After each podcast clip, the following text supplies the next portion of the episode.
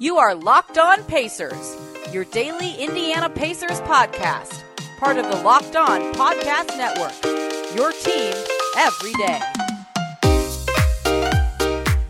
Welcome in to another edition of the Locked On Pacers podcast, where we, of course, talk about the Indiana Pacers as always. My name's Tony East. I cover the team for Forbes and the West Side Community News. And today, Malcolm Brogdon takes over for the Pacers, guiding them to victory in Orlando. Going to talk about all that action, how the Pacers came back from down 18 points to steal a win against the Magic. And then, speaking of that Magic game, Jalen Smith, 15 and 15, plays the most minutes of any big by a while. We can belabor the Pacers' decisions given his contract and where he could be headed with the future of this team. But he has played very well since joining Indiana. I want to talk about what's clicking for him. And on the flip side of that, since the trade deadline, Duane Washington, who was really a bright spot for the Pacers as a rookie this season, has not played as well since the trade deadline. What's going wrong for him? Can we identify maybe what he could be doing better for this team going forward? So, some yin and yang going on here. And that's kind of how it is for every Pacers game. They win, they played well in overtime to beat the Magic in Orlando. Malcolm Brogdon was awesome. These all seem like awesome things for the Pacers, and yet most fans obviously are deterred by wins at this point of the season and would like to see losses. But it was a very fun game, a very, very fun basketball game. Malcolm Brogdon was just absolute, but beyond any notes of what happened during the game, beyond the order of events, beyond the highlight plays, Malcolm Brogdon was magnificent. 31 points on 18 shots. He got 15 free throw attempts up. He was absolutely dominant driving to the basket. And the reason that's, you know, so noteworthy to me is just two nights ago, Monday night, the Pacers play the Magic and they were awful at driving. It was their worst rim attacking game of the season by by a mile. Frankly, they had under 30 points in the paint and with Brogdon back, they immediately ratchet that number up where they're, they're scoring no problem and he's drawing fouls to the tune of 15 free throws. They finished with 46 points in the paint you know they get back to normal with with their lead attacker and he plays 41 minutes he plays in overtime he plays in the fourth quarter for the first time in months and months he was absolutely fantastic. With all that 11 rebounds 8 assists nearly a triple double plus 5 in the win. Malcolm brogdon was absolutely magnificent and continues to draw the praise from his teammates. You know jalen smith called him a bucket you know a term that you wouldn't normally expect for a guy with the play style of brogdon but it was true in this game. And you know, Carlisle called him the best player on the floor. And it's hard to say anything but that when he carries the team like he did in this game. He guarded the Magic's guards well as well in this game. You know, J- Jalen Suggs struggled at times. Uh, Cole Anthony was four for 13. You know, you can go down the list of whatever guard you want to pick for the Pacers. Gary Harris didn't score or didn't hit a bucket. Terrence Ross was two for six. All of them struggled. And Malcolm Brogdon was a big part of that. He just shows since he's returned that, the how you know they were very cl- if they win the, the game against OKC, every game he played in since the All Star break ended, they would have won. you know, they would have beat OKC and then beat the Celtics and then beat the Magic in this game and lost when he didn't play against the Magic Monday. Now they lost in that overtime, so this is, is a pointless discussion. But the margin is very thin for them being an undefeated team when he plays since the break. He gels very well with the new look team that plays fast. He's scoring lights out right now. He's shooting the ball pretty well. His defense looks good. I get it. There's not an age connection with him and the rest of the core of this team, but if, they, if the Pacers are really trying to be good next year, as Kevin Pritchard and, and Rick Carlisle have alluded to, Malcolm Brogdon playing games like this should give them all the confidence in the world that he can be a piece on this team next year. Now, if they want to get younger and continue to build slower than they suggested, yeah, it makes sense to move him at that point. But I don't want to be, I've said belabor twice now in the show, but I don't want to get into that point again today. Today is about Malcolm Brogdon absolutely dominating the Orlando Magic and leading the Pacers to victory. And in overtime specifically, he was excellent, excellent in that game. Uh, assisted the the game tying Haliburton dunk early in the OT period. Helped set up Buddy Hield's three. Uh, hit two free throws to extend the lead to eight. Again, great defense, a rebound to when they were up six. Like he just did a lot when it mattered. So excellent Malcolm Brogdon game once again, showing what his value can be for this team, and they really needed it because not a lot of guys really reached up to their their potential in this game. You know, this might have been the worst Haliburton game uh, since the Pacers acquired him. 21 and 6 doesn't even sound that bad, but four turnovers, seven for 16 from the field. He took 10 threes, and it's actually good to see him be aggressive, I think, if you're the Pacers who you've seen him be passive often, and that be one of his weaknesses, even per his own admission. Now, Tyrese Haliburton said, Uh, I believe it was after the Thunder game that, that he needed to be more aggressive in that game. So to see him do it is good, but the, the shots were not falling in this game. The turnovers were a problem in both games against Orlando. Buddy Hield with six for 17. He made 17 points on 17 shots. Two bad Oshae Brissett games in a row. He had an awful offensive stint in Orlando. You know, those guys who have been sort of rocks for the Pacers on offense since the trade deadline have not were not very good in this game. Goga was terrible, terrible. This was the worst Goga game I've seen in a very long time. In this game, Lance Stephenson was three for eight. Uh, you know, it was his first game back from injury. Good to see him. The Pacers needed him with the second unit and was a big part of them getting back on track driving the ball, but he was not very good. And Duane Washington was one for nine with two turnovers. So a lot of guys struggled, but Brogdon was great. Haliburton was fine. Uh, and then Isaiah Jackson fouled out. Uh, I, I, could do a whole segment on that, and I might talk about that just briefly here. Uh, but he was excellent his minutes. Didn't miss a shot. 16 points, seven rebounds. His defense continues to be impressive. Terry Taylor was good again. He is every time he plays plus 14 in his 18 minutes. He had six points and three rebounds. And Jalen Smith, 15 and 15 holy cow. It's getting to the point where he played 37 minutes, which Jackson fouled out, and Goga was was I mean awful. It was the worst two and a half minutes he's played all season. They had no other bigs besides Terry Taylor, who's playing the four behind Oshae. So they had to play Jalen a lot in this game, and I still think they're playing him too much given the contractual situation he has next season. But he was fantastic, fantastic in this basketball game. So really only three ish three or four good contributors for the Pacers in this game, but they got so much from Brogdon and they got really good minutes out of those guys, the other three when they were in the game, that it was enough to win. And Jackson, I'm gonna I'm gonna quote Mark Daigneault, the coach of the Oklahoma City Thunder, pretty quickly. But Jackson's interesting uh, in the way that he's playing. And he played tw- under one second under 23 minutes in this game, and he actually did foul out, but it was in overtime. It was basically right at the end of the game, so he only only fouled out by the box score, but not by like the flow of the game, if that makes sense. Like felling out with, let me find the exact moment so I don't just say something stupid, but it was so late in the game that it, it, it hardly counts to me. I'm having trouble finding it at the moment. Uh, two minutes and 21 seconds to go in overtime, right? So that is that is over 50 minutes into the game of basketball. So yes, he fouled out technically, but not by the letter of the law. So Mark Daigneault said this week, the coach of the Thunder, um, he, this was about Shai Gilgeous-Alexander playing with five fouls. He said, when you take guys off the court with fouls, every minute they're off the floor, you're basically fouling them out. And then later in the quote, he said, There's no guarantee that that player fouls out. That makes so much sense to me. Nate Bjorkgren was actually pretty good about this. He would leave guys in with fouls all the time. So when Jackson comes and, and with it, when it's two fouls really early, I'm receptive to taking a guy out. But there becomes a point where, you know, you're reducing a guy's minutes almost too much. You know, and, and Jackson did foul out. So clearly Carlisle was right that he would foul out if he played him. But there's a point where he's got to keep playing through this. He'll never learn from the fouling mistakes he never plays, and lowering his minutes uh, is pretty painful for this team at this point of a developing season. So Jackson obviously has to be better uh, about fouling. You know, he this is a very big problem for him. He's admitted it himself, but I think Carlisle needs to be a little looser with leaving guys in in, in foul trouble situations. But Jackson was still excellent when he played. He continues to fit extremely well with Haliburton. Uh, his defense is is very impressive at, at, two different positions. Fits well with basically anyone who attacks the rim well because he could be that vertical spacer. He just gives guys a little bit extra time in the lane to make decisions and make passes.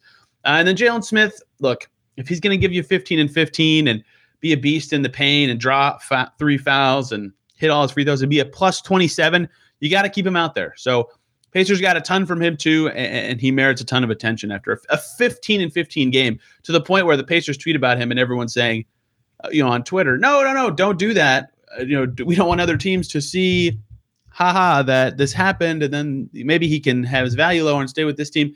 The Pacers joked that they blocked all the other teams from seeing the tweet. It was pretty funny. So he was excellent as well what the Pacers learned from this game, though, is pretty simple. Malcolm Brogdon is their best player. Rick Carlisle made that very clear after the game. He was their best player in this game. And the reason they came back from down 18, I've barely even mentioned that. They were down 18 in the middle of the third quarter. Game flow looked like they were dead in the water. I even tweeted, you know, what an awful trip to Orlando this was for the Pacers. It looked like they were going to lose twice in a row after awful third quarters, but they were able to come back from down 18, hit a bunch of threes in the fourth after struggling all night. And and found a way to get it done. So an impressive comeback win for the Pacers, even though it was against the worst team in the league. And they march on knowing very well that Brogdon, it'll combined with their current core, can be quite the good basketball team. And speaking of one of those players who could be a part of that young core, Jalen Smith just continues to be incredibly impressive. Coming up, we're talking about Jalen Smith and everything he's done well for the Pacers since joining the team and why he is playing so well for the Pacers compared to his time in Phoenix.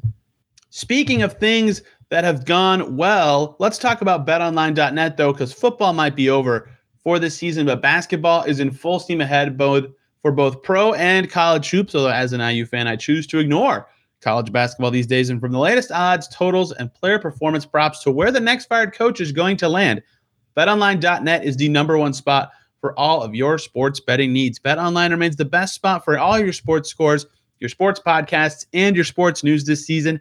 And it's not just basketball. BetOnline.net's your source for hockey, boxing, and UFC odds and information. They've got all the coverage and info you need right over on their website, betonline.net. Head over to that website today or use your mobile device to learn more about the trends in the action. BetOnline is where the game starts.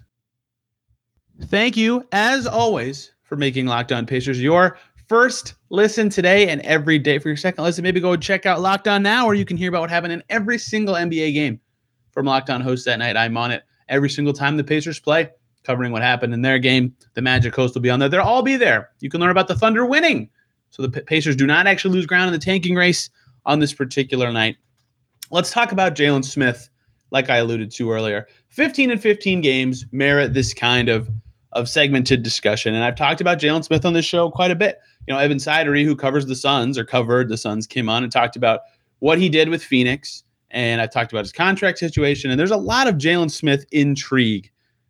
But he had 15 rebounds in this game. That was a career high. 15 points was higher than he scored as a rookie. He had a game in Phoenix scoring 19 this season, but you know, a, career game for Jalen Smith, one game after getting ejected. What is going so well for him here? And you know, the Pacers keeping him is going to be extremely hard. Although I will say, you know, I've been discussing the situation with with other people in the league, just in general, like around the NBA, and a lot of them are like, "You really think he's going to get more than 4.8 million?" And you know, they're not plugged into the Pacers day to day like fans and people who cover the team are. So yeah, I get why they're a little incredulous at first, and I still think he'll he'll he has the ability to get more than that. But just remember, it takes a bigger sample than eight games for the league and, and its its key players to to really come around on this kind of stuff. But anyway, Jalen Smith was awesome in this game. 15 and 15 is a career night.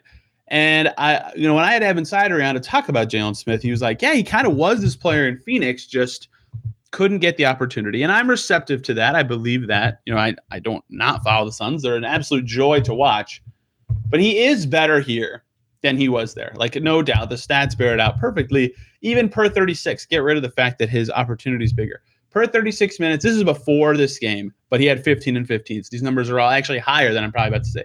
His scoring is up over three and a half points.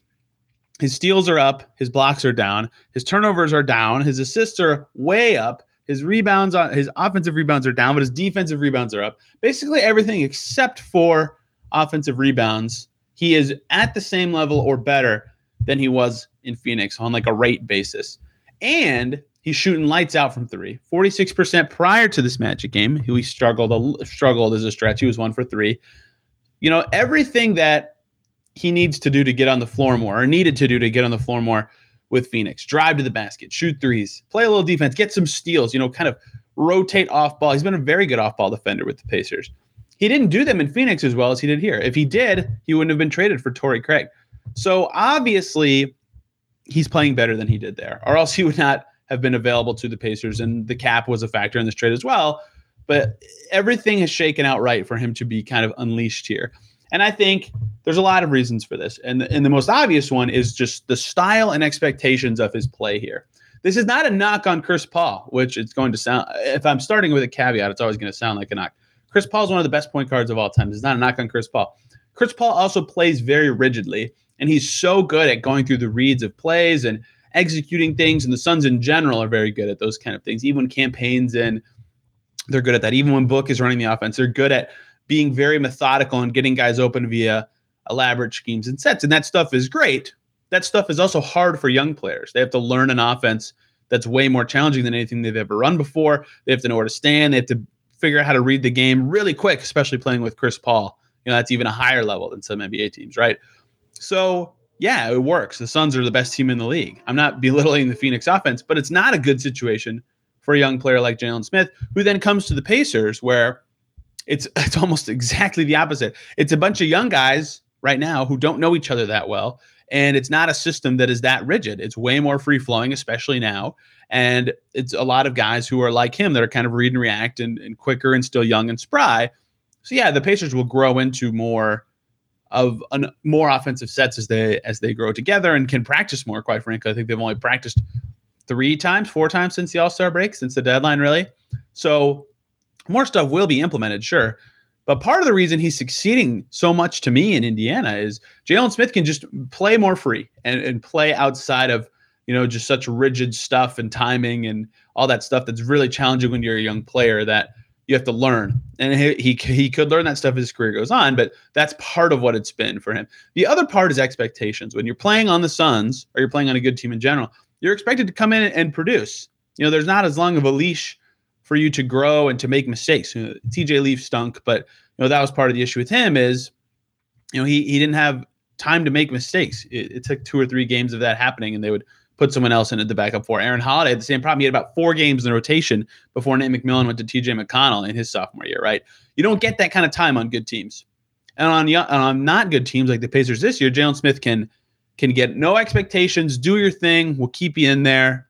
And, and that's allowing him to play more free and and play a lot better. And another part of that is the, the, Pacers have the confidence to let him do whatever he wants, and that includes driving and shooting and doing stuff that he would never have done in Phoenix. And he has even talked about like not being surprised necessarily, being like, "Oh, really? You're like you'll let me shoot every time I catch it," and he's not going to do that. But you know, he shoots a lot of threes that he would not have taken with the Suns, and he's making them. You know, he's shooting extremely well from deep. He's shooting three times as many threes per game as he did with Phoenix. Obviously, playing way more minutes though per 36. Three points this season, he was at 3.7 three point attempts per 36 with Phoenix, 6.1 with the Pacers prior to this Magic game, right? So there's a lot of freedom and confidence factor going into how he's playing. And then the glass, he's just dominating all of a sudden. You know, with the Suns, again, I hate to keep going back to that, but you know, he, his defensive rebounding numbers are up, and that's something that they needed him to do. The Pacers have been one of the better rebounding teams in the league since he got here, and he had 12 defensive rebounds in this game. Right, he clearly has fit well with with the Pacers, how they play, and what he needs to do. Now, something he's added that I don't think he really did at all with the Suns, and something that's made him very threatening with the Pacers is he's driving to the basket.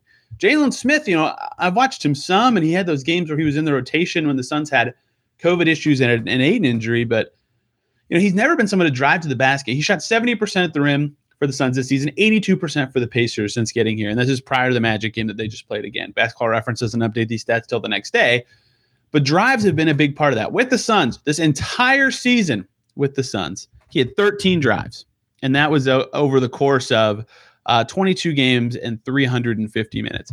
With the Pacers, prior to this Magic game, in 160 minutes and seven games, he had he had eight drives. So he's going to smash that number, right? He's he's almost at a drive and a half per game with the Pacers, whereas he was simply at uh, 0.7 something with the Suns. So he's driving way more, which is something he didn't even do with Phoenix because he's got the confidence to do it. He's got the backing to do it, and the team is playing with a freedom that allows him to do it and he's got the Duane Washington sort of quick decision thing. He shoots right away if he feels like he's open. He puts it on the floor right away if his defender's too close. Right? He's just put it all together at the same time, and maybe the shooting goes away and he looks way less effective. Or maybe he starts turning it over on these drives a little bit because it's not something he does all the time. It's been eight games, right? There is a small sample size factor at play. I won't even deny that. The longer it goes, the more real it gets. But he's looked great and he's doing everything they need him to do. His defense looked crisp. But it all comes down to the fact to me that he's hitting his threes and he's not turning those over those drives over because that allows him to play two positions and it makes his life easier when he can play the four and five and he can do all these things. So basically he's doing everything the Pacers are asking him to do and very little wrong. And he's in a better situation than he was before, and it's allowing him to thrive. So Jalen Smith has found a great home for his career, and it's unclear how long that will last uh, or what kind of offers he could get this summer at this stage of time. But he's playing very well, and at this stage, it's probably the best for the Pacers to just enjoy it to the extent that they're willing to play him. Because, you know, to me, obviously, you don't you don't want to play him very much at all if you want to keep his value down so you can keep him.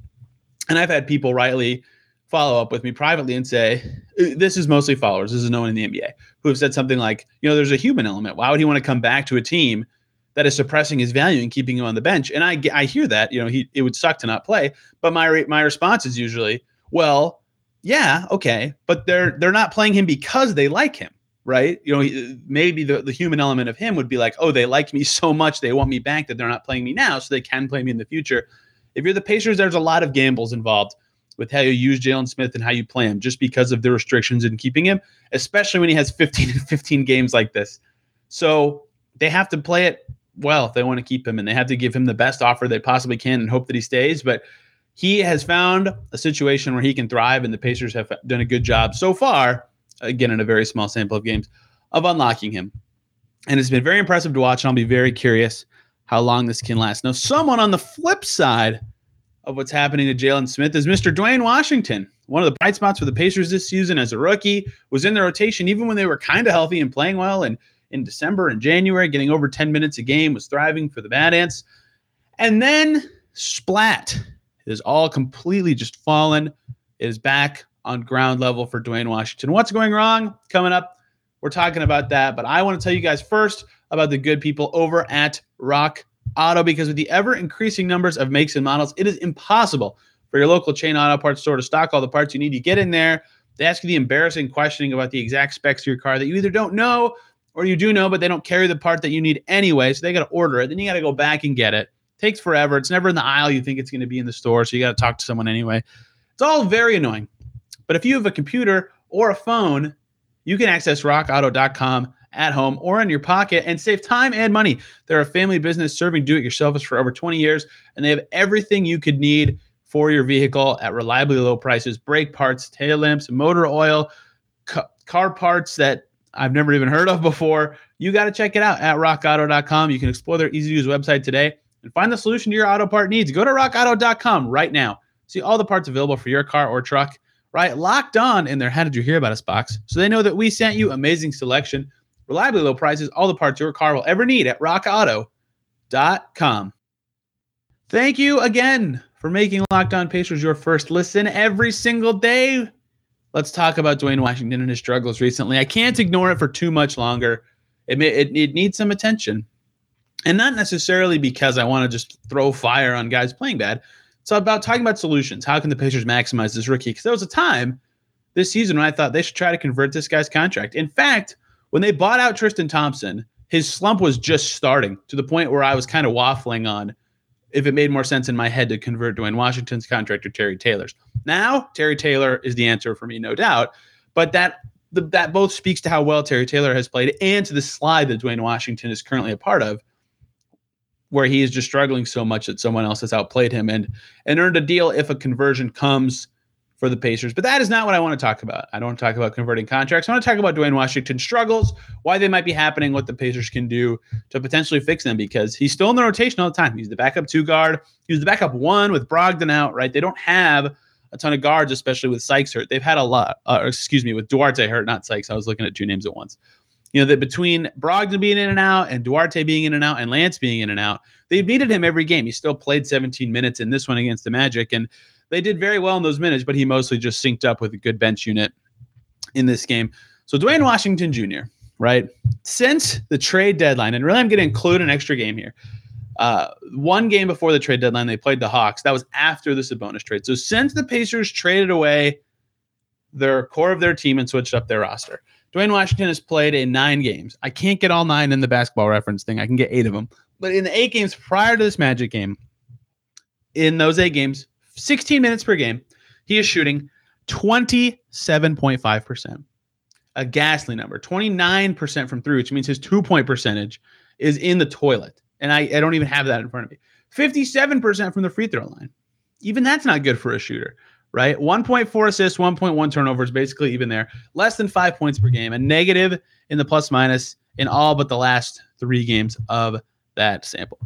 Duane Washington has completely hit a wall with his shot. And that's so low, especially given what we saw from him before those games, that you know it's not a fluke and it's just a really, really long, poor stretch but it's combined with the turnovers being up. You know, you talk about 1.1 turnovers per game in less than 16 minutes, right? Let's go with the stretch before that. You know, the game before they traded away Sabonis up to his first game in the rotation in Chicago the day after Christmas. He played in three games before that, but didn't play over 10 minutes. From that stretch, this is 20 games. He played 24 minutes per game. So basically, 150% of the minutes and had 1.2 turnovers per game. So 0.1 more in 150% of the minutes, right? So he's turning it over way more. And his three point percentage is way down and his attempts are way down even. In that stretch I just described from that debut game where he played over 10 minutes in Chicago to the game before they traded Sabonis and traded away their whole team, 5.2 three point attempts per game. And again, there are some minutes at play here where he was taking 20, playing 23 minutes in that down to 16. Now it's only three attempts per game in the 16 minutes he's getting since the trade deadline. So his attempts are down, his turnovers are up. He can't make anything. What is going on? Because everything is worse for him offensively. And even when he was playing well on offense in the stretch from from December to early no, to early February, excuse me, his defense was poor. Right. That that's one of in fact, calling it poor is nice. You know, he was he may be one of the worst defenders in the NBA, and he's a rookie guard on a two-way. It's not like there was a high expectation for his defense, but it's been really bad. So he has to be good on offense to make up for it. He has not done that. So part of it is this, I think. His touches that he's gotten since they traded away Sabonis, since they traded away LeVert, since Torrey Craig was dealt, Brogdon was hurt, Lance was hurt. This is all this. I just named a bunch of guys who have the ball a lot, right? What he's been asked to do since the deadline has been more create e. They've been asking him to try to pass more with worse weapons to finish those plays with the guys he's playing with. So he's not a good creator for others yet, and they've been kind of slamming him in point guard minutes, trying to make it happen. With Bro again, Brogdon was out, Lance was out, Duarte's been out. You know, guys have missed time that have forced him to kind of be a creator, especially when Brogdon wasn't playing in those fourth quarters. You know, they, he was playing at point guard in, in, some of those minutes, and he is not necessarily great at that yet. In fact, there's no, why did I say necessarily? He's just not great at that yet. So handling the ball more and just being asked to create for others more is hurting him because, you know, with the old team when he was he didn't often play with Sabonis, but when he was with Sabonis or when he was with LeVert, or when he was with Brogdon pre, you know, this time frame, or when he was with all those other guys, he was just kind of run around, catch and shoot, or you know, run around and make your quick decision with the ball. And that's something he was really good at. I still have a note on my podcast notes tab for an article about him where I put he never holds the ball. He when he catches the Popovich role, he's great at it. Boom, he's doing something. He's driving, he's shooting, he's passing. He does something. He still is doing that now that he's struggling, but that's way more of a weapon when you're running around off ball and you're catching against a bet defense than now where he's kind of handling the ball more. So that's kind of the crux of all his struggles to me. His role has changed and his teammates have changed. And for him, that's a lot of change for a guy like him who is a rhythm shooter who causes disruption by making quick decisions. He can't make quick decisions when he's asked to make harder decisions. And he's not in the same role where he's running around catching and shooting. He's actually creating the shot for himself a little more. So I don't know how the Pacers can get him back to his old role, besides just guys getting healthy. And, and quite frankly, that is going to happen pretty soon. You know, if Duarte returns Friday, let's just pretend.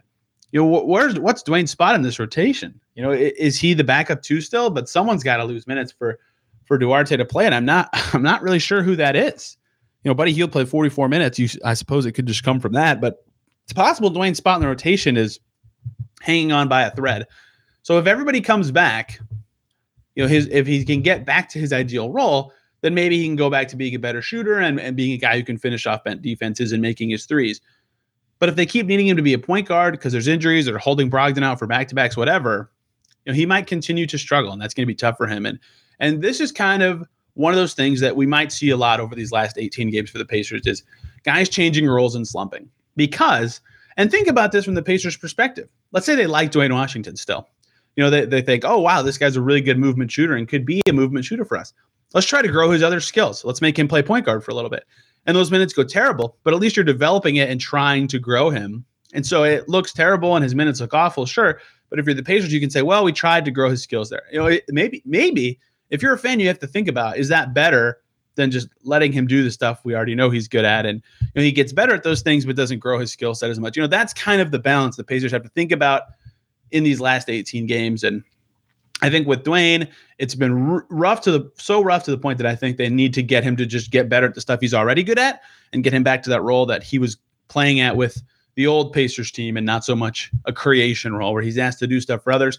That's just my take on his struggles. But if you have other ideas, let me know on Twitter at TEastNBA or comment on YouTube. YouTube is going very well if you want to see my lovely face speaking every day or subscribing. That would be great. We're getting close to that lovely 1,000 number, which is crazy to think about. You guys have been awesome this season for those who watch over there.